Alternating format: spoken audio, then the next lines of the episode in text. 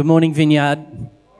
It's good to be home, and um, we sincerely do uh, appreciate your uh, your prayer for Nick. And um, at this time, it's for those of you, many of you who've travelled like into Europe and back. It's a long ride, and uh, when you're sitting in those tin cans for hours at on end, um, all of the it was a real joy to meet as usual with the um, national directors from around the world.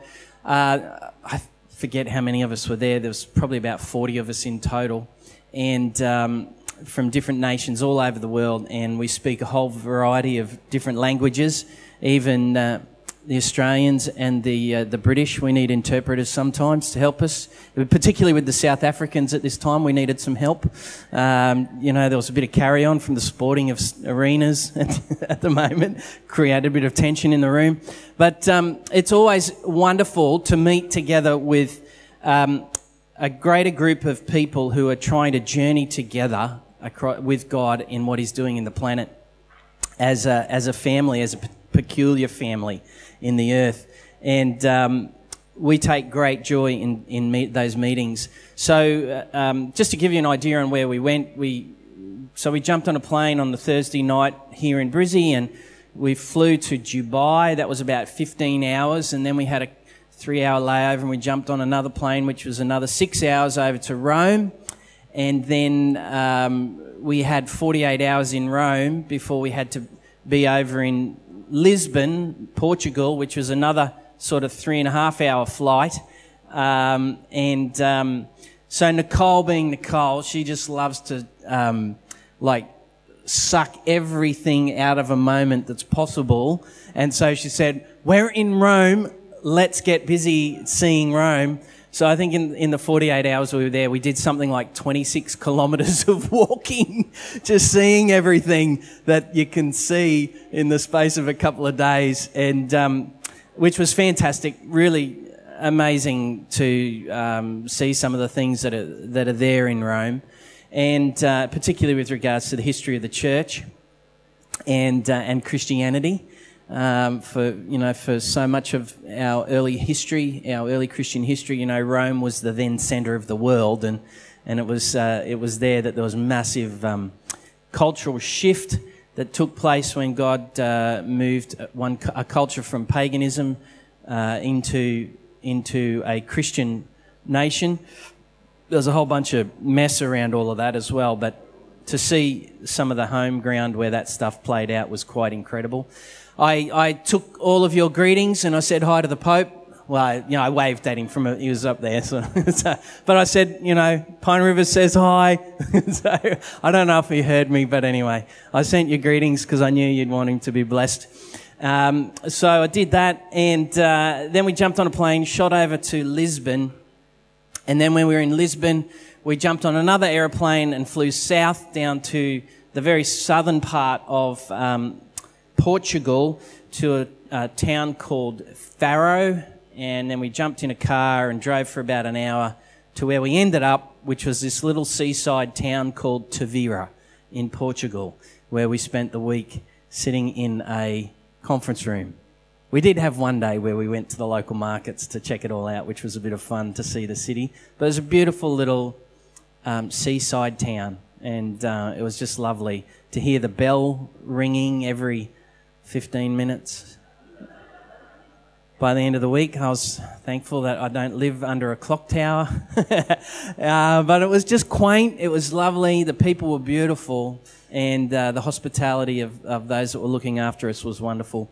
And um, our meetings, um, just, just to encourage you, um, our meetings were, we were working together to try and, as a family of churches in the earth, try and partner with the Holy Spirit to staying on a, you know, in touch with what God is doing and also plant, you know, his desire to see um, his kingdom advanced and churches planted all over the world in many different languages and places and and to to be together in that sort of space pursuing God together in worship and ministry and prophesying to each other and opening the scriptures together.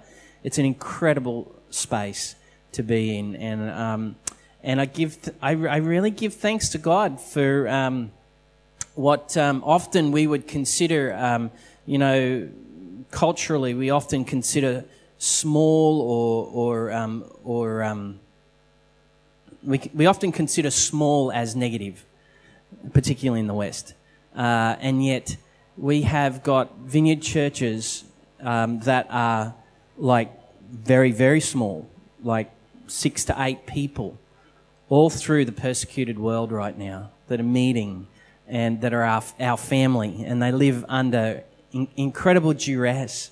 But we have churches planting everywhere, all through um, different parts of the Middle East, different parts of um, access restricted Asia, um, and um, and it's wonderful to be able to um, meet with some of the people that are engaged on the front line of that, and um, it's it, it just it's you know after going to Rome where everything was so big and grand, uh, to then go down to this little seaside town of Tavira and meet with people that we, that are nameless, you know, in the eyes of the world, nameless and faceless, and yet they are just advancing the cause of Jesus all through their villages, their homes, their cities, their towns, and their countries.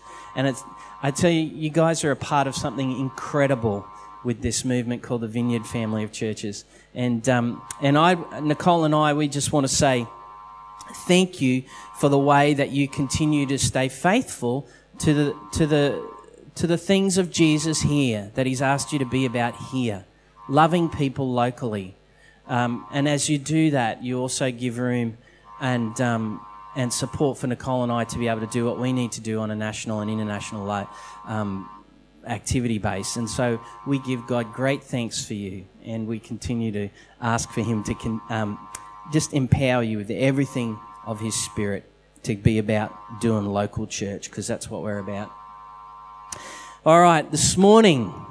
Uh, Nicole's not here as we've prayed. She was she was due to come and share with you this morning about a whole bunch of things with regards to updates of um, logos and websites and um, all sorts of fun stuff. And she was going to celebrate that this morning, but she's violently ill. And um, she said, "Still do it, still do it." And I'm, and I'm just like, "No, I, I, I, just want to wait and get, don't, I don't want her to miss out on the joy of something that's been prepared in her heart to want to share with you." And so we'll just hang on to that for a couple of weeks, and we'll do that in a couple of weeks' time post Easter.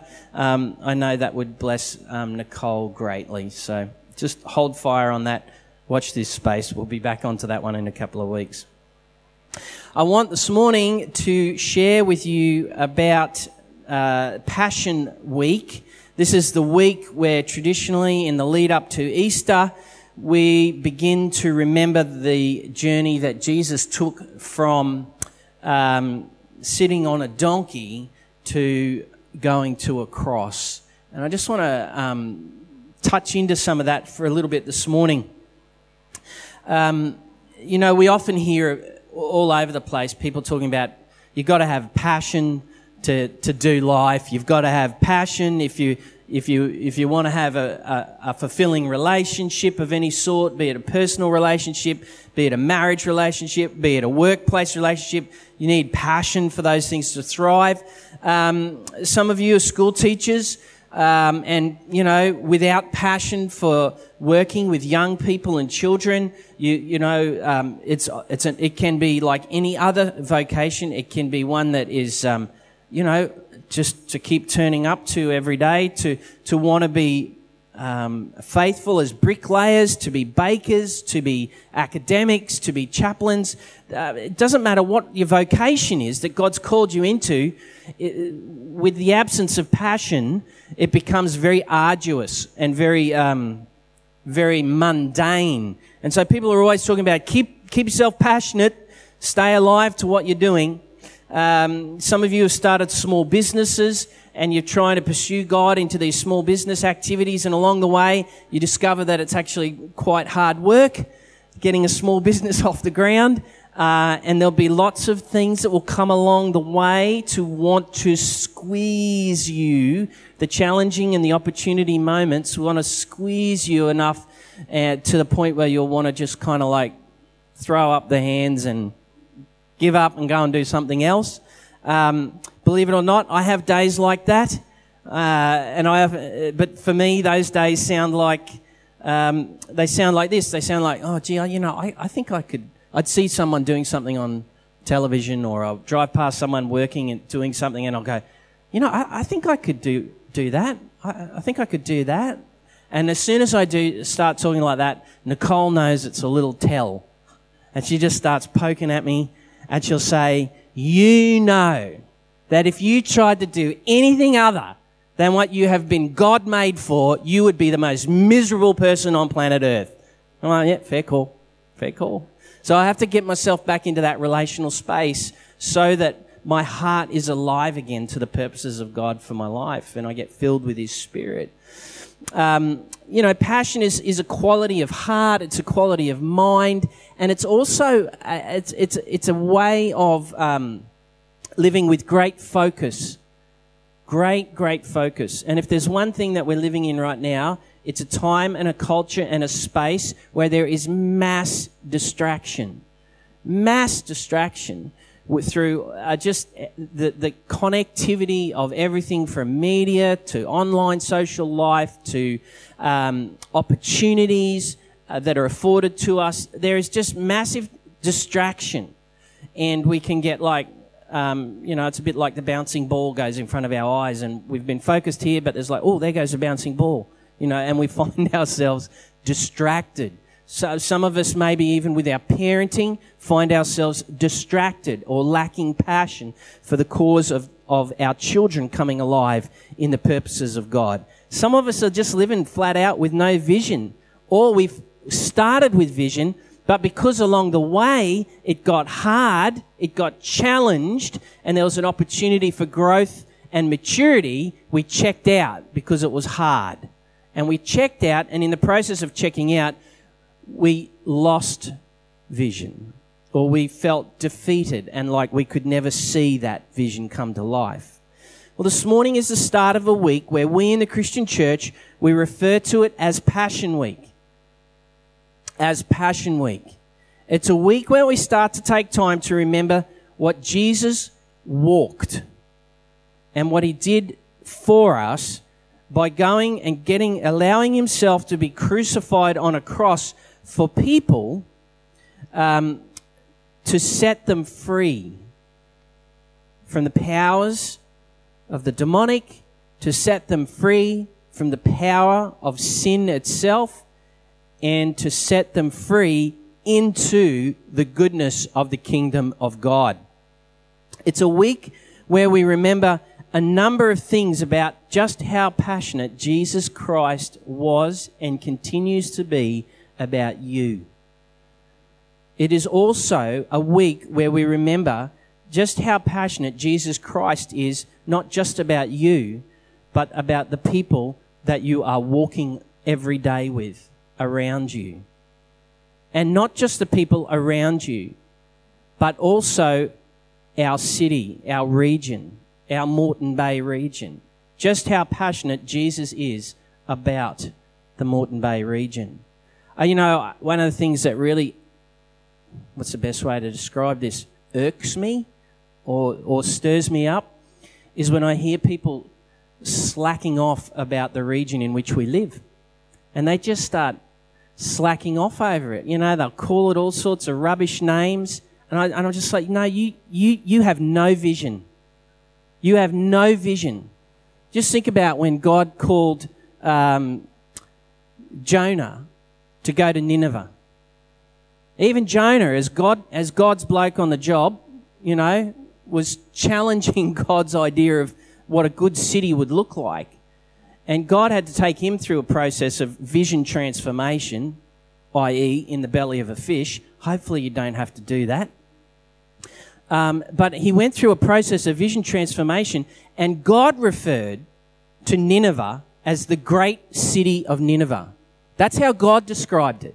And he needed someone with his vision, with God's vision, to go and love that city into life. And that's what, that's what Jonah did. He had a vision transformation and in the process of that, he went to what he thought was a slack, downtrodden, nothing kind of region and people that, why would you even bother spending time with them? And God turned that around and gave him an understanding of, no, no, Jonah, you don't understand. That's the great city of the people of Nineveh. God is, God is calling for a people who understand the passion of Jesus for the towns, the places, the streets, and the families that he has placed you among. Jesus has walked everything that you'll remember this week as you reflect on the scriptures of his journey from the donkey to the cross, where he was powerfully given to focusing in on the great generosity, plans, purposes, and power of God's hope for a lost world and for our very own towns in which we live.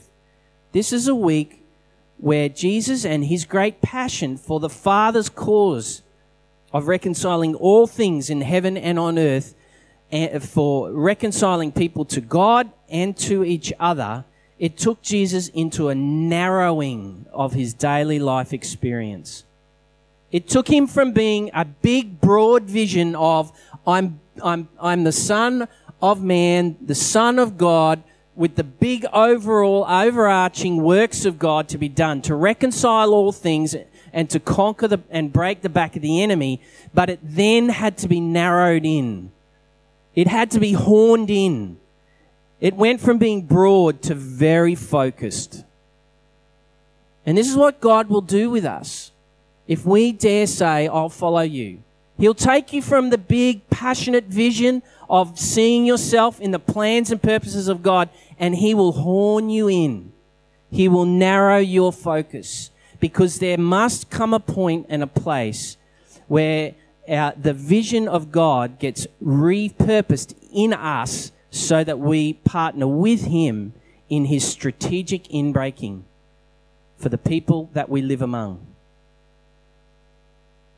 See, it cuts in from being all about heaven and it goes where God starts to answer our prayer, where we pray, let your kingdom come on earth, just like it is in heaven. But for it to come on into the earth, God needs to do that in partnership with you and Jesus. He's going to narrow that in. And he's going to give you a little, what you might think is the smallest piece of the puzzle but he's asking, will you be faithful to what I'm asking here? And will you carry it? And will you steward it? And will you follow me into it? When everything in culture and, and just spiritual atmosphere and even our own lack of understanding of who we really are as new creatures in Jesus, even as we're still waking up to the truth of that, there is a narrowing in that God is asking you and me to follow him into. This is a week where we where the talk and the walk becomes unmistakably focused. And for Jesus, he had to navigate pain, he had to navigate emotional intelligence, he had to navigate spiritual power and contest. And these are all of the same things that you and I will be confronted with when we say yes to Jesus. We have to, we have to deal with pain. Being a follower of Jesus is not about the absence of pain and suffering. Not at all. Being a follower of Jesus is not a holiday. It's a following God through those moments for the greater purposes of God and our own coming alive to God. This week begins with a triumphal entry. We're going to read about it. Well, Scott actually read it out to us earlier in the scriptures. It begins with a triumphal entry, though not as the all conquering king on the horse with all of his bounty in tow. It's still a triumphal entry, but he's sitting on a donkey and he's coming in humility and he's trusting himself to the processes of God so that the kingdom of God will come. And he's coming with humility as he sits on a donkey, symbolizing, I come in peace. It's a week where we begin to see a procession of surrender and humility. Jesus coming into this world with peace. Despite the works of the enemy, knowing all of that, he's been driving out demons and healing the sick and empowering people to do all of that, uh, even up to this point. So the demonic and the, con- the great spiritual contest for Jesus is, is in its rightful place when he, as he trusts the Father. He surrenders himself to a greater plan and he doesn't live with anxiety, though he does acknowledge his emotional intelligence along the way. For Jesus, we see him take on the horror and the disgust of the cross, the absolute disgust of it. I kind of got just a little bit more of a, I don't know, an idea of what that was like this last few weeks when Nicole and I we went through Rome and we stopped and we took a, a tour with a with a really smart person that knows their history very well on the Colosseum. And we spent time there standing on the floor of the Colosseum of of where it was, you know, a place of um, basically built for entertainment and, and population control and and um, and the abuse of power. But it, in in the in the place of that great feature of construction was a place where the people of Jesus were, were thrown from above the top of where um, uh, Caesar would sit, and they were thrown down into the Colosseum over in front of him, and uh, for entertainment's sake, their life was expendable. Now, the reason why their life was expendable be- was because Caesar understood himself to be God, and it was a pagan culture. Everyone had a whole heap of different gods. But there was one thing about the Christians that the empire did not like. They confessed allegiance to only one God, and his name was Jesus, the Son of God. And they, they not only confessed allegiance to him, they confessed that he was Lord, which was the title that belonged to Caesar. And so Caesar was just saying, I'll show you who's Lord. And he would just keep throwing the Christians in and see them being, um, you know, destroyed and killed for the sake of entertainment.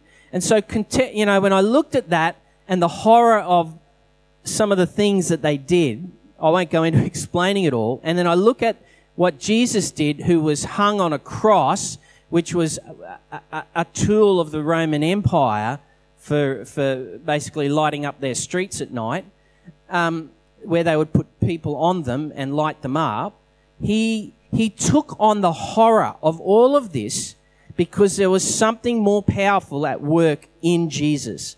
There was a determination and a passion in him for the will of his Father, making everything right in heaven and on earth and breaking the back of death and the enemy. And we see Jesus with his blood shed and his body broken at the end of this week. And we hear him from the cross, yelling out, Forgive them. Forgive them. You see, Jesus had an understanding of what the Father was doing. And then, then we're going to enter into some days of silence. Three days where everything that they'd hoped for, everything that they'd hoped for, was dashed, and now it was just silence. We are very uncomfortable with silence. This week, as we get to Good Friday and we spend time together at Bullocky's Rest, there will come a moment there where we realize Jesus has gone to the cross and now he is dead and buried. And there is that awkward silence of what do we do when God doesn't act like we think he should. Because God's not living according to our plans. And then the week ends with great victory as he's risen from the dead, resurrected over the powers of death and hell, sin, and all of the powers of the demonic and the, and the prince of this world, Satan himself. Victory over the powers of people who hold political sway, positions of influence, and are busy about shaping culture. Victory, Jesus, born of a virgin, lived, suffered, died under Pontius Pilate's rule, crucified, died, and was buried, and on the third day rose again to bring many sons and daughters into a glorious relationship with God the Father forever. That's what this week is. Don't miss any of it because of whether it because it's awkward or difficult or uncomfortable. The passion of God is all consuming and willing to navigate every one of these difficult and awkward realities. Such is the mature love of our God. And you know, when we pray, oh God, I just want to be like you. I just want to grow up. I just want to be like Jesus. Well, you're going to have to let him horn you in a little. You're just going to have to let him horn you in a little and confront some of the immaturity that's there. John chapter 12 um, is, is this great story of Jesus and the triumphal entry. And then there's this little section from verse 20. Let me read this to you.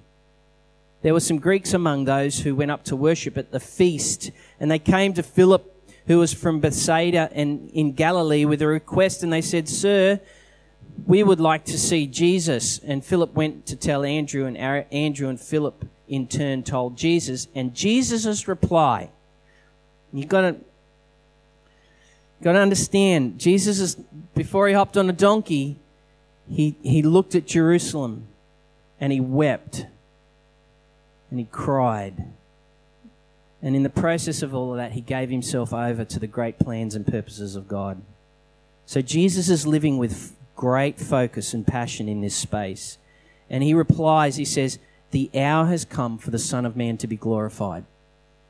Jesus, not, he clearly knows what's ahead of him. I tell you the truth, unless a kernel of wheat falls to the ground and dies, it remains only a single seed. But if it dies, it produces many seeds. The man who loves his life will lose it, while the man who hates his life in this world will keep it for eternal life. Whoever serves me must follow me, and where I am, my servant will also be. My Father will honor the one who serves me. Now my heart is troubled. And what shall I say? Father, save me from this hour? No, it was for this very reason that I came to this hour.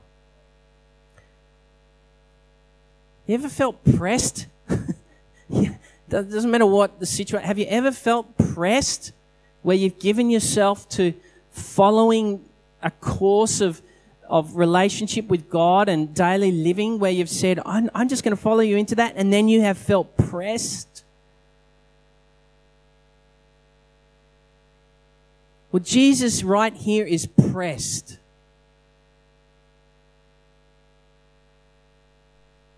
He is pressed on all fronts. And I think it's really wonderful that John, as he writes this gospel, he captures a snapshot into the heart of Jesus. And Jesus courageously acknowledges his heart. He says, My heart is troubled. You know, when you're pressed and you're troubled,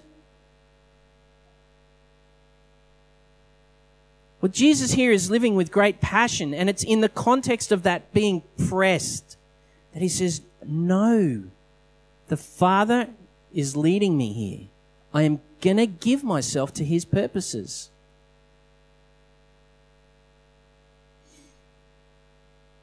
No, it's for this very reason that I came to this hour. Father, glorify your name. Then a voice from heaven came from heaven, and I, I have glorified it and I will glorify it again.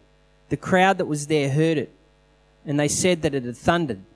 Others had said an angel had spoken to Jesus. And then Jesus said, Hey, this voice was for your benefit, not mine. Get that. Just get that. When I'm pressed, when I'm under the pump, when I'm feeling the, the pressures of the darkness and the, and the, you know, the opinions of others, pressing hard against my decisions to say yes to Jesus and try and walk that out as, as faithful as, as I can, right there, I would want to hear that voice for my benefit so I can stay the course. But Jesus says, no, no, it's for everyone else's benefit, that voice. Because Jesus already knows what's ahead. He's given himself over. This voice was for your benefit, not mine. Now is the time for judgment to fall on this world. Now the prince of this world would be driven out. But when I am lifted up from the earth, I will, uh, from the earth, I will draw all men to myself. And he said this to show the kind of death he was going to die. This is an incredible moment of Jesus. Hey, Bo, if you could snap through for me, if possibly, on that through to. Um, there's a slide there called the People of Kingdom Passion. It's about five slides in. There we go. Let me just quickly um, just offer this to you. Jesus' passion was a surrendered passion. It was one that was given over to a will that was bigger than his own, and yet that will couldn't come to pass until his will was unified with it. Kingdom people abandon themselves to the will of God by actively bringing their will to what God is doing.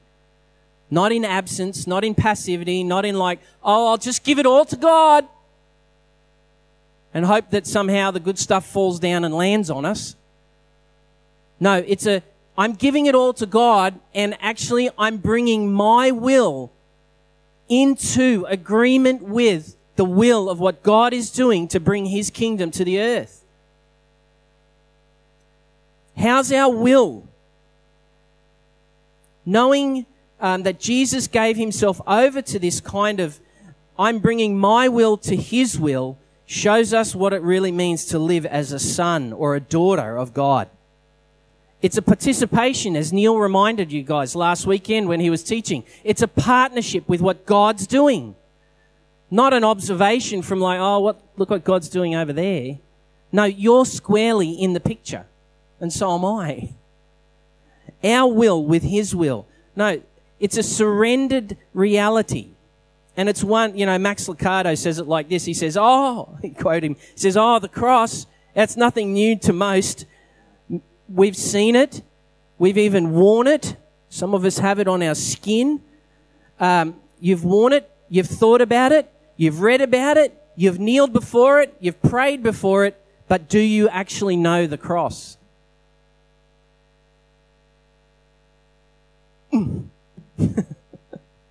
Passion for Jesus will always lead us to and through the cross.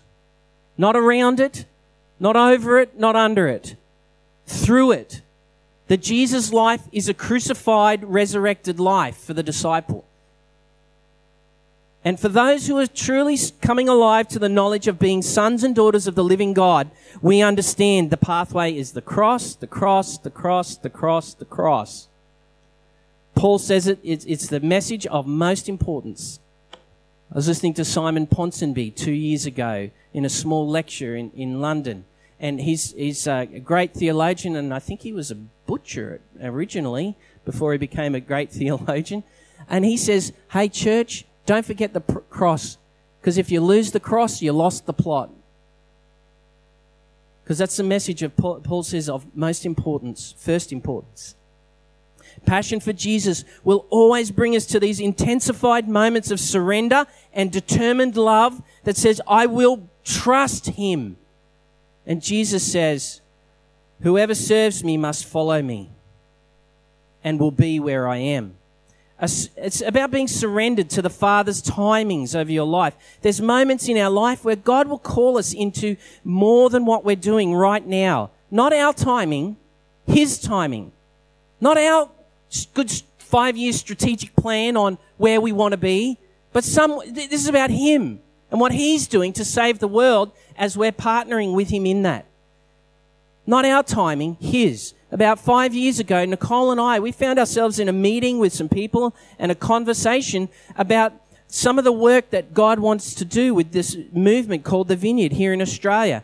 And at that time, we felt like, uh, in the context of that conversation, Nicole and I, we said, we can't really participate at that level. We still think we need another five years before we can actually play at that level. Well, God interrupted that. And three years, he had other plans. And so we're now we're having to deal with all of the pressing realities of allowing God to horn our life in for His greater glory. And let me tell you, there is grace for it. You don't do this alone. You do this because you're a son or a daughter of God. And you realize that in greater trust comes the life of God. We feel each day like we're being called into greater and smaller, but yet more significant moments with God. And they require more trust every step of the way. But as a son, I can trust my father. And if there's anything I've learned from Jesus, that in the passion of Jesus, I see the son who can trust his father. Because Jesus didn't stay on the cross. He was resurrected. There is a time for everything under heaven, and it is God's good timing over our lives because He's invited us into His story. I mean, we invite Him into our heart, but we think, oh, look, that's good because I've got this plan and I could really use you to help me fulfill that plan. Come on. I mean, come on.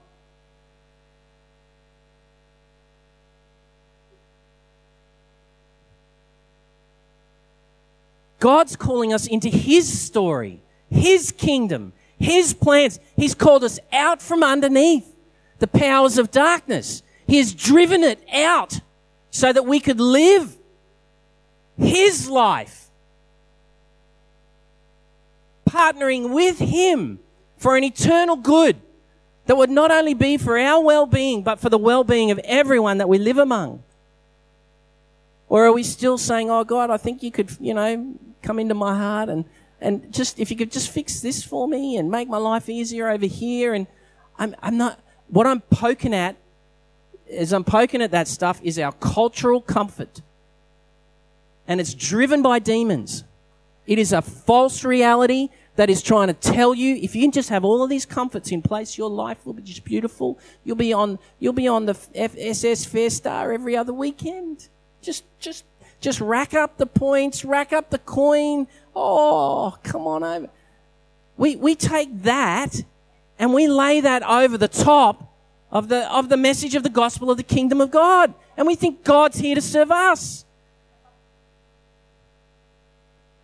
We give ourselves up for the sake of a brand new life where we're forgiven, where we're free, and where we come into our true identity. Where is the people of Jesus today? Where are we? Just let the Holy Spirit poke that a little. Just let Him upset that in you a little. Let Him unstabilize that in you a little. Because this cultural malaise, we just live in. You know, I live next door to a, a couple and they've got these massive dogs. And these dogs bark relentlessly. But, but we have become so attuned to the continual barking of these dogs that we no longer hear them but they're still barking. But when I go away for a few weeks and I come home, the first thing I notice is those bloody barking dogs. Because my ears have not been in that context for two weeks. Culture. We live in this thing and it just has its way over us. It just has this malaise effect where we no longer actually see the reality anymore. But let the Holy Spirit wake you up, stir you up, make you so uncomfortable, even as He does me, as He calls us to live for the greater glory of God and the salvation of our city and the healing of the city and for people to know Jesus. Psalm 27 Wait for the Lord, be strong, and let your heart take courage in Him. Wait on Him. And the time has come Give yourselves over again this Easter to the timings of God. It's a life that's surrendered to the purposes and the plans of God. Perhaps the greatest of gifts of coming alive to God in Jesus is that we can experience is that we can now live with vision and purpose that is so much bigger than our own personal gain and joy. You've got to get over yourself though to get into that space. It was for this very reason that I came to this hour. Father, glorify your name. Um, it's a surrendering to the Father's work of driving back the forces of darkness. We don't like it, but spiritual warfare is our reality. Spiritual warfare is the one reality that our comfort based culture that we've grown up with struggles to understand. And we think, oh, sorry, Siri. We think that if we can get in right, everything in right order and, and minimize difficulty and manage pain and, and, and control environments, we think that by living under all of this stuff, somehow life will be better. That's a false lie. It's, it's a lie from the enemy. Don't buy it. Cough it up, spit it up, hand it over. Get rid of it out of your thinking with the help of the Holy Spirit. The reality is God has and God has is continuing to overthrow the forces of darkness in bringing his kingdom to this world. He has done it through Jesus and he is continuing to do it through his people today. Spiritual contest is a daily relationship and it sounds like this. When we get up every day and we say these words, Yes, Lord. That's where the spiritual contest begins every day for us. Yes, Lord Jesus. Spiritual contest is one where we participate as sons and daughters with God in the greater works in setting people free, in forgiving sin, in driving out demons, healing the sick, and setting the lonely in families. And let me be assured, and as, as I know you well are, the enemy is hell bent against this happening. The enemy, while a defeated enemy, is not a passive enemy. He is a bitter and twisted enemy, and he is an active enemy. But the Father invites us to partner with Jesus in driving out the forces of darkness. You can't say yes to Jesus and not be confronted with that reality. The Father calls us to partner with Jesus in speaking truth to power, in bringing justice where we see injustice, of bringing hope to the hopeless and life to those who are um, living in darkness. Now the prince of this of darkness will be driven out. Scott prayed it this morning. We want to be the light that you've made us to be, Jesus. And finally, it is a life of surrendering ourselves to the emotional intelligence of God the Father's heart.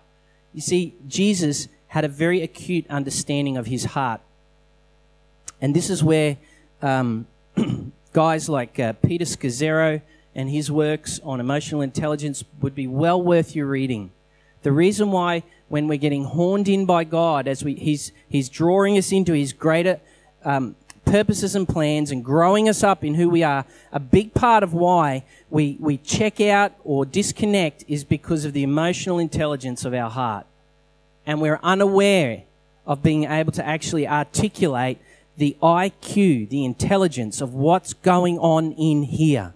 You've got to do the work. You've got to do the work in here. Because if the IQ, if the intelligence level is not connected with the intelligence and the heart of the Father by the help of the Holy Spirit, the EQ will be all out of whack. If this IQ is not in play and in health, the EQ will be out of whack and it'll be out of whack with your relationships. It'll be out of whack in the, in your perception of others. And it'll be out of whack in terms of your understanding of how to be generous with resources and time and emotions and love for people. It will be out of whack. It will be disconnected because the IQ is not in a place of health. We, we have, if God's inviting you to deal, just to, to, to grow up, He's gonna, He's gonna work on the intelligence of your heart and the health of it because He wants you to live in good EQ.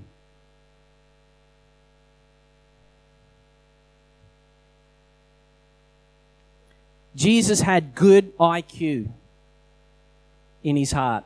Listen to him. He says, Now my heart is troubled. He, he, he was clearly in touch with understanding the health of his heart. How well are we in touch with the health of our heart? How well are we willing to go there with Jesus and say, Show me my heart?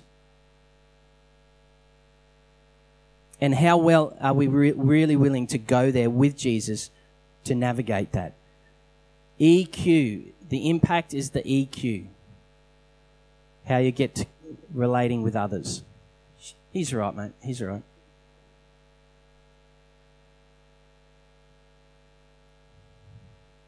Sometimes we wonder why our relationships are a little awkward or difficult. It's because God's inviting us to grow up in here and get more of His heart so that the EQ will flow with the power of the Spirit and a great awareness. Like sometimes, one of the great challenges as a parent, as I'm parenting my three amazing young people, is sometimes they do stuff and then I, afterwards I have I, I kind of I, I sit down with them and I'll, and I'll say, "Do you realize how you're coming off when you say that?" And they're just oblivious to it because they're growing up. They're still growing up in the understanding of how they're coming off when they say things or act certain ways or behave certain ways towards others. They're unaware of it. Same for us as followers of Christ. How's the EQ going? Jesus, yes, the equilibrium. Yes, EQ. It's like Wayne up the back there sitting on the sound desk and he's got like a million different slides in front of him right now. And if he plays with those, it will affect the way I sound to you. And so his job up there is to try and make my tinny Aussie voice sound really nice. Which, without the help of this, you know, but that's his job. He's trying to help my voice have an equilibrium about it so that in the hearing of it, you can receive it. Okay? How well are we aware of the emotional well being of our heart? This Easter, let the Father's love horn in on your heart. Let his heart come around you so that you can come into a greater sense of identity. It's Passion Week. And Jesus' passion is falling on his church. As the Spirit of God is falling with increases of measurement of breakthrough power, the Father is calling you and I into our true self as passionate sons and daughters of the living Jesus. We're living in God's timing for our lives. We're living for Him to place us where He wants us and where He needs us. I, I, I just feel like sometimes the stuff I say, I'm just like, fair income, that's so full on. I'm preaching to myself. God's timing to place us where He wants us and where He needs us and when He needs us there. Man, I get a million stories of, oh God, what am I even doing here? what am I even doing here? living in the work of the advancing kingdom of Jesus in the earth through actively driving back the works of darkness and living with a growing emotional intelligence of our heart, both our, EQ, our IQ and our EQ. If there's one thing I would want to say this Passion Week to all of us and to myself included is drop the need for every religious framework that you think and I think we need and enter into a dynamic, powerful relationship with Jesus. Just drop every framework that we think we need and enter into a dynamic relationship with Jesus. And with the dropping, drop the need for control, drop the need for the techniques that we're busy putting in place to advance our life plan and enter into the life and the passion of Jesus and let Him be your daily life and passion. Let go and enter into Jesus this Easter. Let's stand and pray. Holy Spirit, I just thank you for just the account of John's Gospel that we see in the passion of Jesus an invitation to a whole new way of living life. Hmm. Lord, we just want to stand before you and say, uh, you know, where we've been um, no, just kind of holding you at arm's length in the various parts of our life. We just ask for your forgiveness and God, I thank you that you're so quick and kind to forgive and so willing and ready to take us on into a whole new way of living life. And so, right now, Lord Jesus, as we just contemplate you, the humble King, coming in peace, yet with great determination, love, and passion. I pray that you would come again and enter in to the life of every single one of us and take us to the cross this Easter. Take us again to the cross.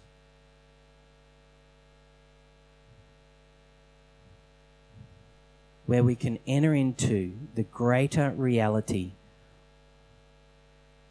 of a life beyond our own comfort and joy, where we can live with great vigor and passion and all of the things that deep down we go, I'm so desperate for a different life than the one I'm in.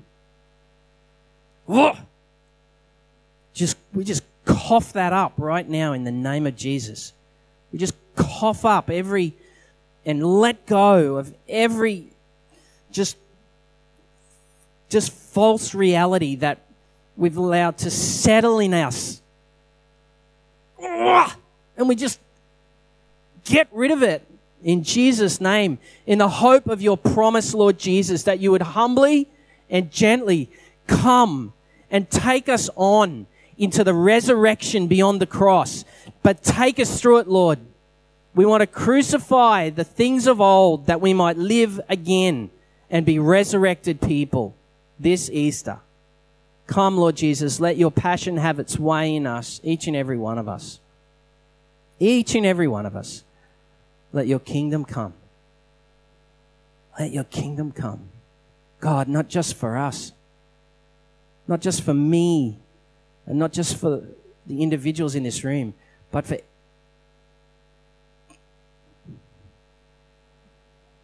Oh, oh God, just for every child that's been robbed by our passivity and the lies of the enemy. Just free us and forgive us for that, Lord that our children might rise up into who they know they are in Jesus. I just, in the name of God, call them out of the cultural malaise that's come over them. And in the name of Jesus, drive them back and command them to let the children of Jesus go. And call them up into their true identity in you, Lord. God, help us. Not by, not by any might, Lord, not by the strength of an arm, but by the work of your spirit in the heart of a person. Let the kingdom come. For our city, Lord, the heart of our city, for those who hold influence and power and position and authority and control the strings of purses and men and women. Hear our cry, Lord. Hosanna! Where are the people shouting for you, Lord Jesus, to come? Or have we grown weary? Hosanna! Come, humble King. Liberate our city. Liberate our leaders. Liberate them. God, I just. do it, God and use us. Let us put our hand to what your hand is on. Let us put our heart to what your heart is on. Let us put all of our resources and hold nothing back. Nothing back. We can't go to the cross and hold on to all this stuff.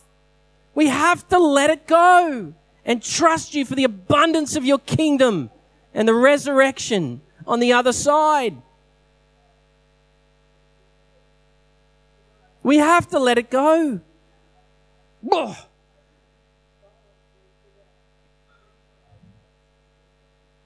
I'm really like, God, I'm sorry if I'm just being a little random and emotional right now, but oh, God, have mercy.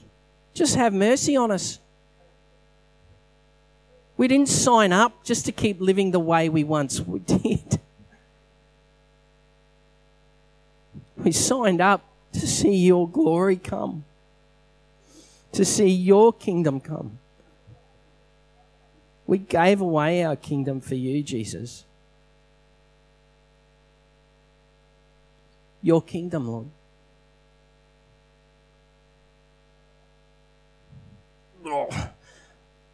even as my gut is wrenched this morning and my heart tears, God, I thank you that this is a safe place. And I thank you for the love that's in this room, each for the other, and for you, Lord Jesus. Lord Jesus, continue to bless your people, continue to grow them up, continue to take them through the cross for the greater life that awaits us as we do that every day.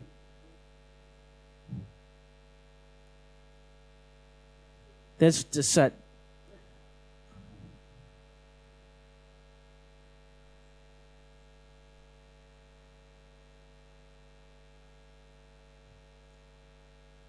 We've been singing that song for a month or more here in this place. We've been just singing that song.